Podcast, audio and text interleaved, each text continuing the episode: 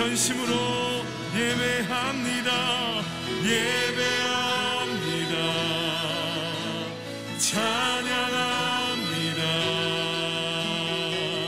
주님만 날 다스리소서. 예배합니다. 찬양합니다.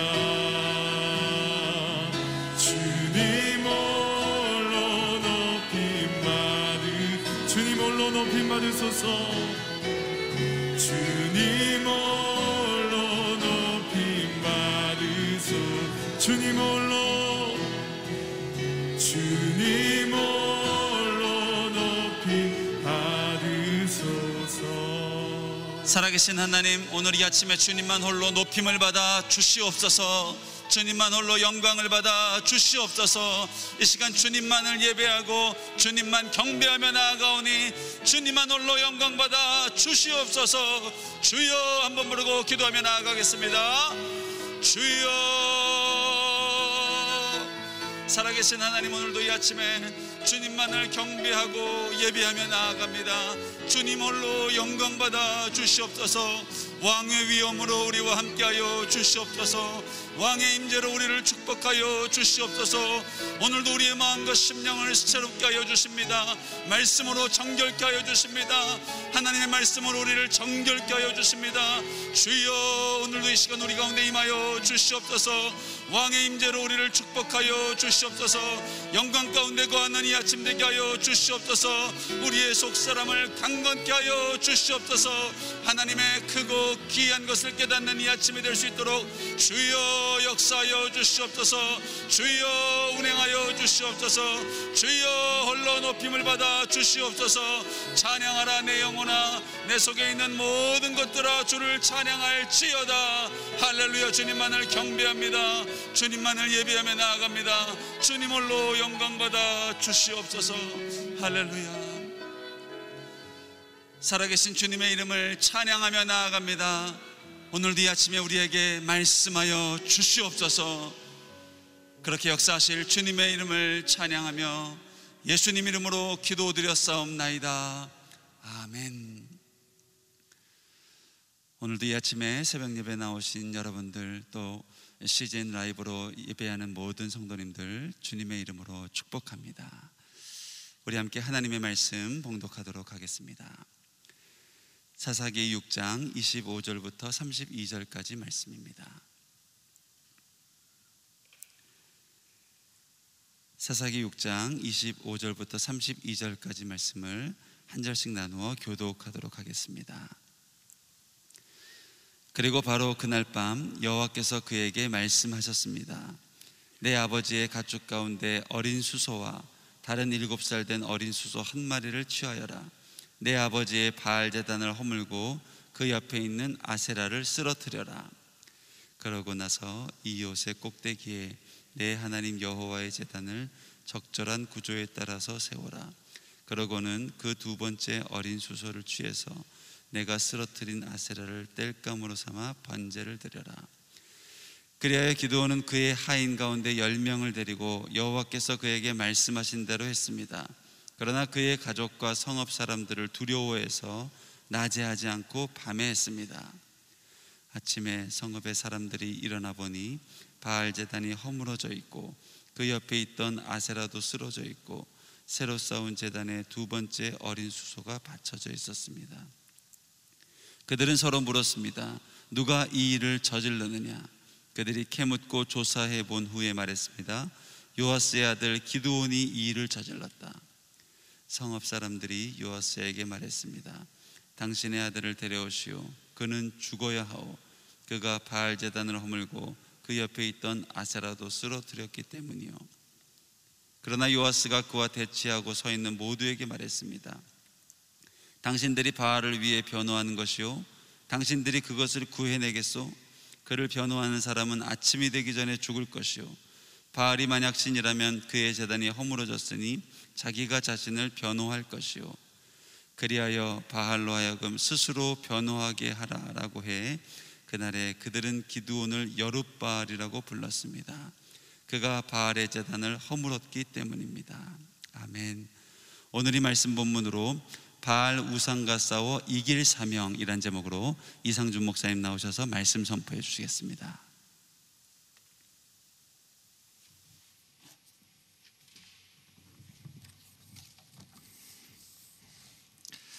할렐루야. 오늘 하루도 말씀으로 성령으로 충만한 하루가 되시기를 축복합니다. 오늘 본문은 사사기에 나오는 열두 사사 중에서 오 대 사사였던 이 므낫세 지파 출신의 기드온에 대한 이야기입니다. 아, 이 사사기 육 장이 시작하면서 아, 이스라엘 사람들이 하나님 앞에 범죄함으로 인하여서 아, 하나님께서 미디안 족속에게 칠 년 동안 아, 약탈을 당하도록 만드십니다. 아, 그 가운데 하나님께서 하나님의 사자 천사를 보내셔서 아, 기드온을 콜링하시죠. 근데 기드온에게 하나님이 너와 함께 하시느니라. 아니, 하나님이 우리와 함께 하시면 도대체 어떻게 이런 일들이 있을 수 있느냐, 하나님의 능력과 기적은 다 어디 갔느냐. 그랬더니 그렇게 불만이면 너가 일어나서 구원해라. 아, 그 기드온을 구원자로, 사사로 일으키시죠. 자, 그랬더니 어제 본문에서는 이 기드온이 당신이 주이심을 표적을 통해서 알려달라. 그러니까 이제 하나님 정말 당신이십니까? 당신은 누구이십니까? 이렇게 하나님에 대한 사실 테스트를 한 거죠. 그렇다면 이제 오늘 본문은 기드온에 대한 테스트다 이야기를 할 수가 있겠습니다. 영적인 정체성의 문제인 것이죠. 모세가 출애굽기 삼 장을 보면 아, 당신이 나를 보내시는데 이스라엘 백성들이 도대체 너를 보낸 그가 누구냐? 그럼 하나님을 누구라고 소개를 해야 되겠습니까? 아, 또 한 가지는 내가 누구간데 내가 바로에게 들어가서 이야기를 하겠습니까? 그러니까 하나님이 누구이신가, 나는 누구인가, 이 정체성의 문제죠. 하나님의 부르심을 받고 사명을 받아서 하나님의 일을 감당할 때 무엇을 하느냐의 문제는 그 다음 문제입니다. 나를 보내신 그분이 정말 하나님이신가? 이게 하나님의 부르심인가? 그리고 하나님께서 나를 보내신데 나는 과연 누구인가? 이 정체성의 문제만 명확하면 어떠한 사명도 감당할 수 있어요. 하나님이 나를 보내신 게 분명하고 하나님이 나를 선택하신, 내가 하나님께 선택받은 사람이라는 이 정체성이 명확하면 무엇이든지 감당하게 될 줄로 믿습니다. 이 존재의 힘에서 모든 삶의 역동성이 나오는 것이기 때문입니다. 자, 이십오 절 말씀 같이 읽어보겠습니다. 그리고 바로 그날 밤 여호와께서 그에게 말씀하셨습니다. 내 아버지의 가축 가운데 어린 수소와 다른 일곱 살 된 어린 수소 한 마리를 취하여라. 내 아버지의 바알 제단을 허물고 그 옆에 있는 아세라를 쓰러뜨려라. 이십육 절도 읽겠습니다. 그러고 나서 이 요새 꼭대기에 내 하나님 여호와의 제단을 적절한 구조에 따라서 세워라. 그러고는 그 두 번째 어린 수소를 취해서 내가 쓰러뜨린 아세라를 땔감으로 삼아 번제를 드려라. 기드온에게 아버지의 바알 제단을 허물고 아세라 상을 쪼개서 그것을 땔감으로 아버지의 가축에서 수소 두 마리로 하나님 앞에 번제를 드리라고 합니다. 그런데 이십육 절 상반절에 보면 이 요새 꼭대기에 제단을 세우고, 하나님께 제단을 세우고 거기에 바쳐라 되어 있어요. 그러니까 바알과 아세라 상은 뭐 기드온의 집에 있고 꼭대기에 요새를 세우는 게 아니죠. 왜냐하면 이 뒷부분에 성읍 사람들이 일어나서 확인하게 된 것이 그 무너져 있는 옆에 새로운 제단에 하나님 앞에 제사를 지낸 것으로 되어 있잖아요. 그러니까 그 마을 사람들, 그 성읍 사람들이 모두가 바라볼 수 있는 높은 곳에 이미 바알과 아세라가 세워져 있었다라는 것을 알 수가 있는 것이죠. 하나님께서 하나님의 사람을 부르실 때 첫 번째 요구하시는 것이 영적 분리입니다. 영적 정화라고 말할 수도 있겠습니다. 아브라함을 부르실 때 너의 본토 친척 아비 집을 떠나라는 것이죠. 기드온도 마찬가지입니다. 너의 아버지의 우상 숭배의 그 자리를 떠나라는 것이에요. 아브라함에게 있어서 본토는 어디였습니까? 수메르 문명의 중심지 우르였죠. 우상 숭배가 가득한 곳. 그래서 우상 숭배하던 땅에서 나왔다라고 스데반이 이사야 역사를 돌이켜볼 때 그렇게 회상했던 것이죠. 친척 아비집을 떠나라. 그 우상 숭배하던 문화에서 완전히 근절하라는 것이죠. 내가 익숙하고 내가 의지하던 이 세속적인 것들로부터 다 차단하고 일어서라는 것입니다. 모세를 왕궁에서 부르지 아니하시고 광야에 있을 때 부르신 이유가 무엇일까요? 물론 경비의 훈련과 광야의 훈련을 주신 것도 있지만 애굽을 의지하지 말라, 애굽과 결별하라는 것이죠. 애굽과 연을 갖고 있는 상태에서 어떻게 애굽에서 나가자고 지도자 역할을 하겠어요? 완전히 세상적인 것, 우상숭배 가득한 애굽으로부터 나와서 하나님 한 분을 경외하고 경배하는, 예배하는 민족으로 그들을 이끌어야 될 사명이었던 것이죠. 예전에 한 선배 목사님이 그런 말씀을 하시더라고요. 목회자가 하나님의 부르심을 받고 헌신할 때는 배수의 진을 쳐야 된다. 무슨 뭐 전쟁의 개념이 아니라 어, 물질이 풍성해서 어, 여차하면 돌아갈 사업이 있고 물질이 있는 사람들은 사역을 하다가 어려워지면 쉽게 포기하고 돌아간다. 어, 그것은 무슨 뭐 원리를 얘기한다기보다는 그런 케이스들을 많이 보신 거예요.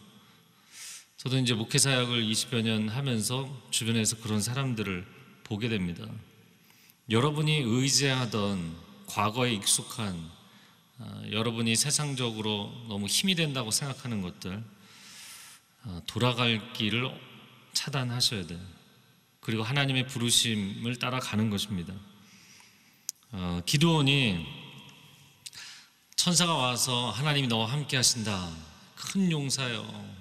어, 이, 어, 우리말 성경에서는 용감한 용사예요. 아, 그런데 그렇게 부르고 나서 하나님이 너와 함께 하신다, 하나님이 함께 하신다면 어떻게 이럴 수 있느냐, 그렇게 하나님께 따지긴 했지만 이 집안을 오픈해 보니까 영적 상태가 엉망인 거죠. 그런 원망을 할 수 있는 집안이 아니지 않나요? 아, 우상 숭배의 선봉에 서 있는 집안이었던 것이잖아요. 아, 수신제가 치국평천하, 자기 몸을 수양하고 집안을 다스리고 나라를 통치하고 천하를 평정하는 것이다. 아니 자기, 그래서 소제법이라는 표현도 있죠. 자기 방도 청소가 안 돼 있는 사람이 무슨 세상을 청소하겠느냐는 것이죠. 네.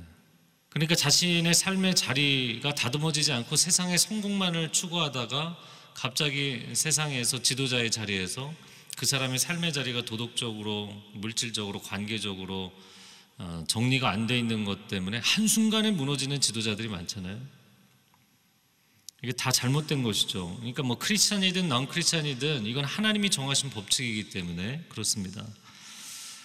내가 내 집을 거룩한 신앙으로 세우지 못하는데 어떻게 세상을 원망하고 하나님을 원망하겠는가. 이 팬데믹으로 인해서 사업에 어려움이 있고 또 자녀들 양육하는 데 어려움이 있겠죠. 그러나 하나님을 원망할 문제인가. 어제 주일 메시지에도 나눈 것이지만 정말 나 자신의 거룩을 지키기 위해서 가장 치열하게 노력해야 되는 때인 것입니다. 온 가족이 이렇게 함께 시간을 많이 보내는 때는 없는 거잖아요. 아닌가요? 그렇잖아요. 이렇게 함께 보내는 시간이 많이 없는데, 그러면 함께 모여 있을 때 정말 거룩에 대해서 논의하고 어, 기도하고 헌신하고 변화하기 위해서 함께 노력하고 가장 노력해야 될 때인 것이죠. 우리 가족의 경건한 가정을 어, 만들어가기 위해서 정말 최선의 노력을 해야 될 때인 것입니다.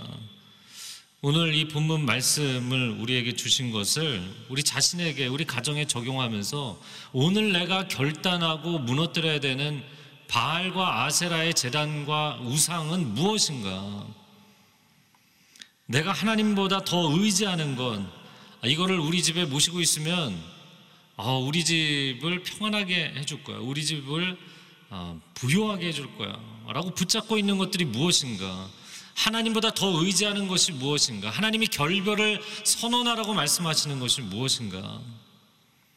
하나님 앞에 결단하시기 바랍니다. 그게 결단이 안 된 상태에서 왜 하나님 안 도와주십니까? 이거 외치는 기도는 의미가 없는 거예요.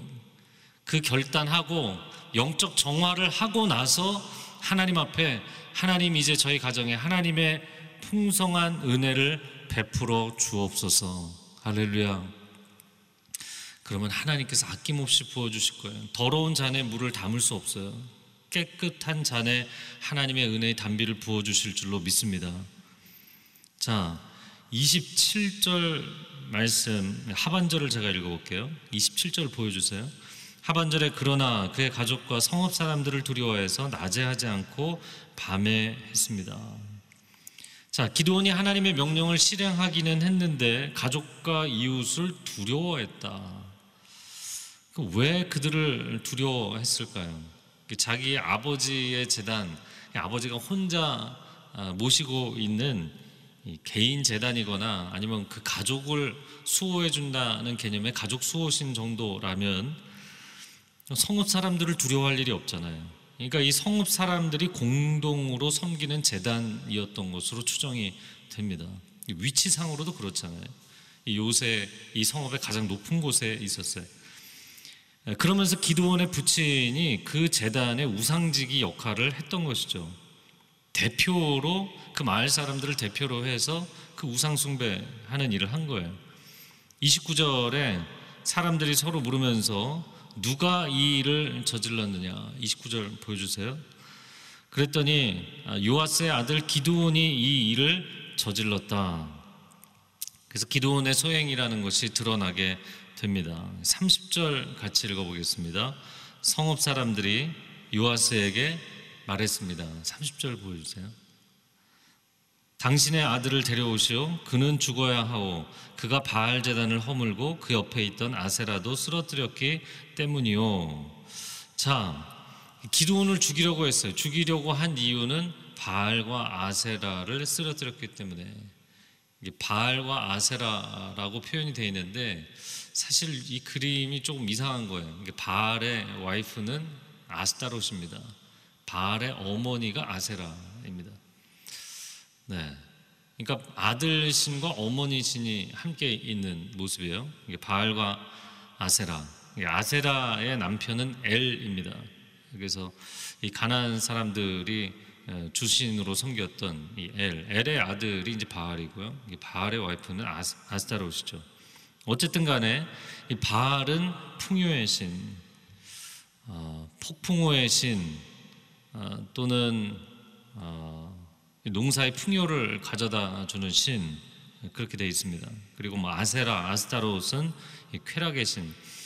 아, 뭐 그 당시에 그렇게 뭐 농사 짓고 어, 소 키우고 양 키우는 사람들이 무슨 쾌락을 추구했겠는가? 뭐 쾌락을 추구한 부분도 있지만 이것은 이제 풍요와 다산의 신이죠. 그러니까 자식 잘 낳아서 잘 키우고. 어, 그리고 농사 잘 돼서 경제적으로 번영하고, 아, 이게 뭐 고대 사람들, 그 시대 사람들이 무지하기 때문에 아, 그 시대 사람들이 이런 신을 우상을 섬겼는가? 이건 굉장히 큰 오해입니다. 현대인들도 똑같은 거예요. 자식 잘 되고 사업 잘 되고 돈 많이 벌고 이 두 가지에 온 세상이 미쳐 있잖아요. 크리스찬들도 마찬가지잖아요. 내 자식이 잘 되고 그리고 돈 많이 벌고 그것이 또 하나님께 영광이 되는 것이라고 어, 신앙과 연결해서 생각을 하고 있잖아요. 그러니까 우리도 현대판 바알과 아세라를 섬기고 있는 사람들이죠. 여호와를 섬기는 백성이라고 하는데 이 기드온 집안이 특별히 이상한 것이 아니라 오늘날에도 크리스찬들이 똑같은 모습을 하고 있는 거예요. 삼십일 절 삼십이 절 같이 읽겠습니다. 그러나 요아스가 그와 대치하고 서 있는 모두에게 말했습니다. 당신들이 바알을 위해 변호하는 것이요 당신들이 그것을 구해내겠소. 그를 변호하는 사람은 아침이 되기 전에 죽을 것이요 바알이 만약 신이라면 그의 재단이 허물어졌으니 자기가 자신을 변호할 것이요 그리하여 바알로 하여금 스스로 변호하게 하라라고 해 그날에 그들은 기드온을 여룻바알이라고 불렀습니다. 그가 바알의 제단을 허물었기 때문입니다. 자, 부친 요아스의 대사입니다. 우상직이었기 때문에 아들의 편에 서주지 않고 그를 비난하고 책망할 수도 있는데 아들 편에 서서 이야기를 합니다. 그래서 이 주석을 확인해 보니까 학자들은 부친 요아스가 성령의 감동함을 받아서 이렇게 얘기했을 것이다. 근데 저는 동의가 안 되더라고요. 여러분도 뭐 여러분 각자의 해석이 있을 거라고 봅니다. 우상직이었던 사람이 갑자기 다음날 성령 충만해서 이야기를 했을까? 사사기 전체적인 흐름을 놓고 보면 십칠 장에 미가가 자기 집에 그 우상 단지를 세워놓고 그리고 가정제사장까지 놓고 집안에서 우상을 섬기잖아요. 그런데 그 앞에 스토리가 어떻게 되냐면 어머니의 은 천백세 개를 아들이 훔쳤어요. 그럼 이 나쁜 자식이잖아요. 네.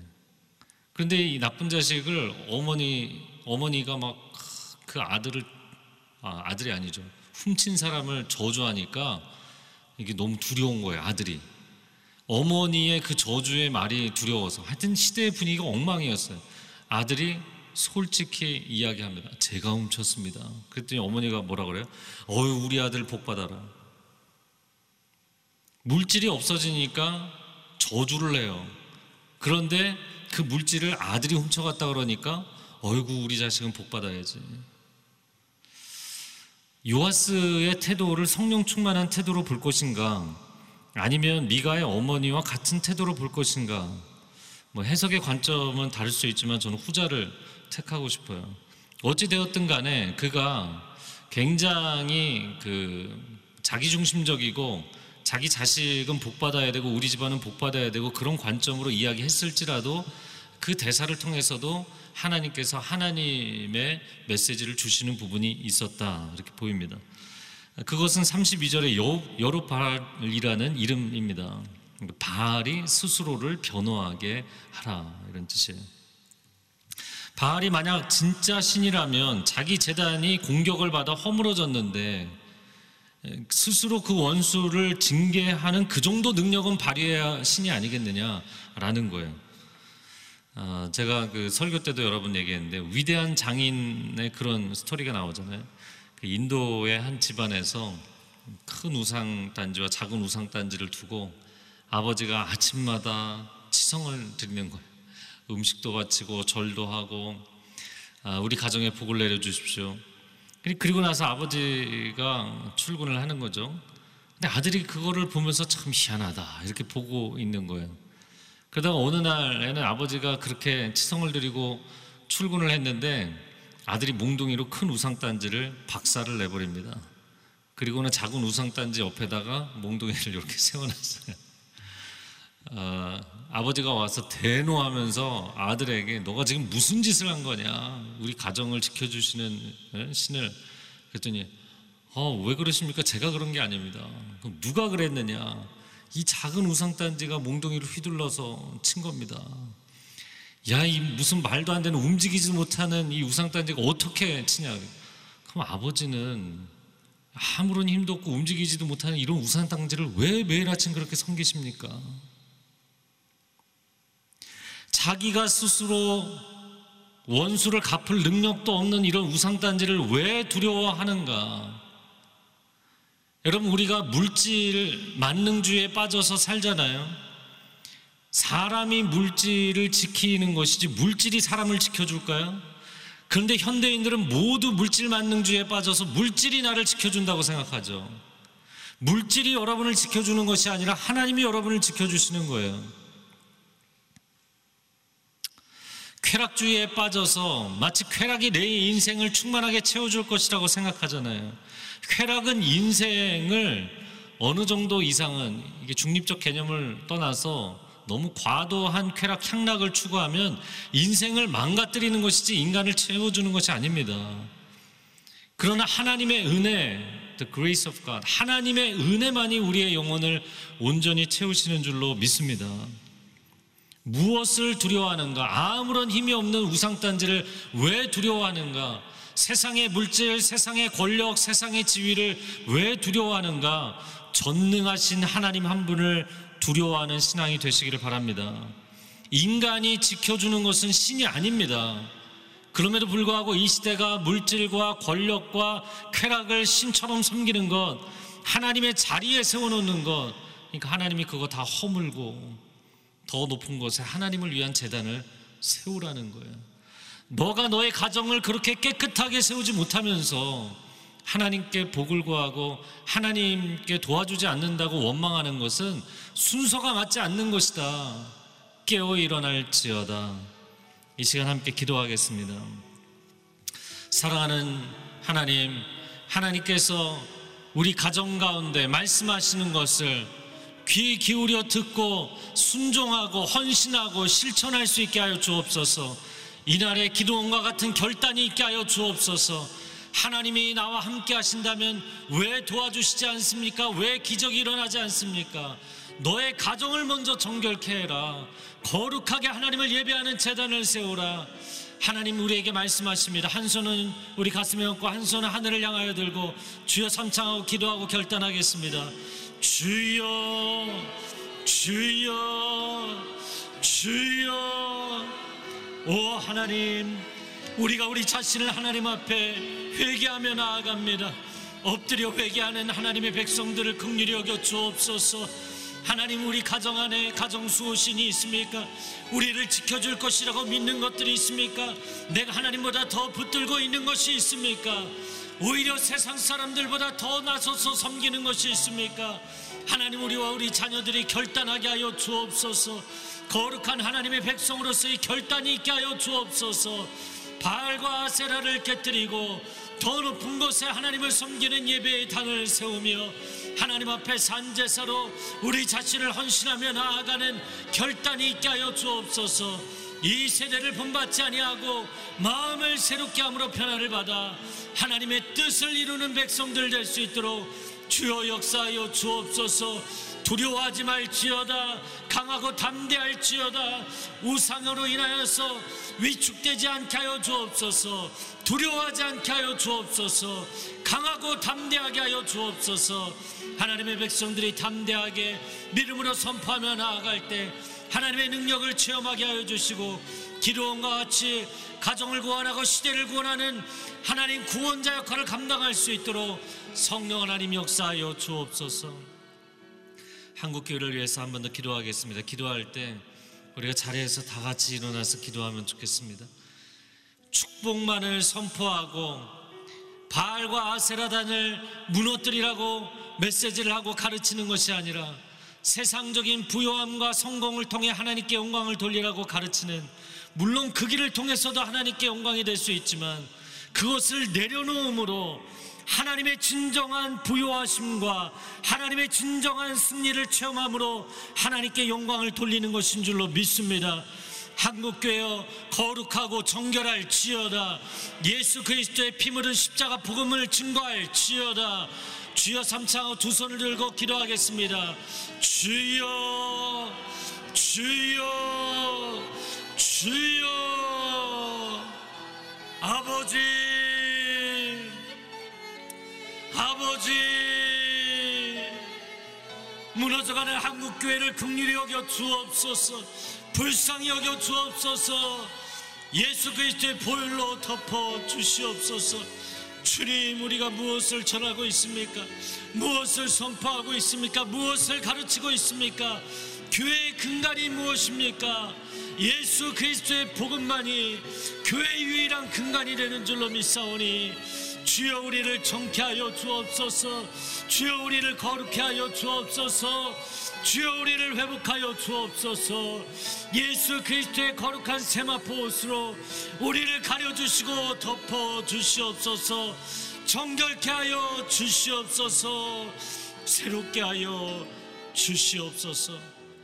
오 사랑하는 주님, 이 새벽에 우리의 가정을 정결케 하여 주옵시고 한국교회를 정결케 하여 주시옵소서. 새롭게 하여 주시옵소서.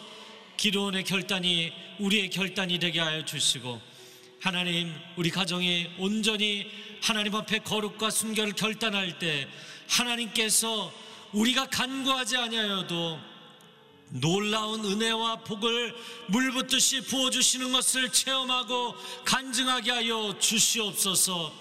또한 한국교회가 하나님 앞에 부흥을 구하지 아니하여도 부흥 전략과 프로그램을 하지 아니하여도 오직 하나님의 얼굴만을 구하면 한국교회를 회복하시는 것을 체험하게 하여 주시옵소서.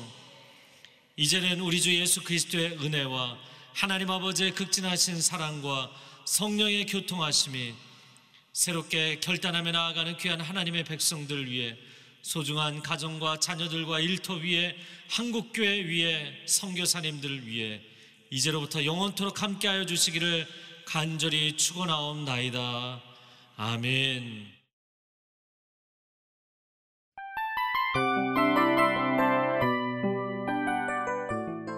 이 프로그램은 청취자 여러분의 소중한 후원으로 제작됩니다.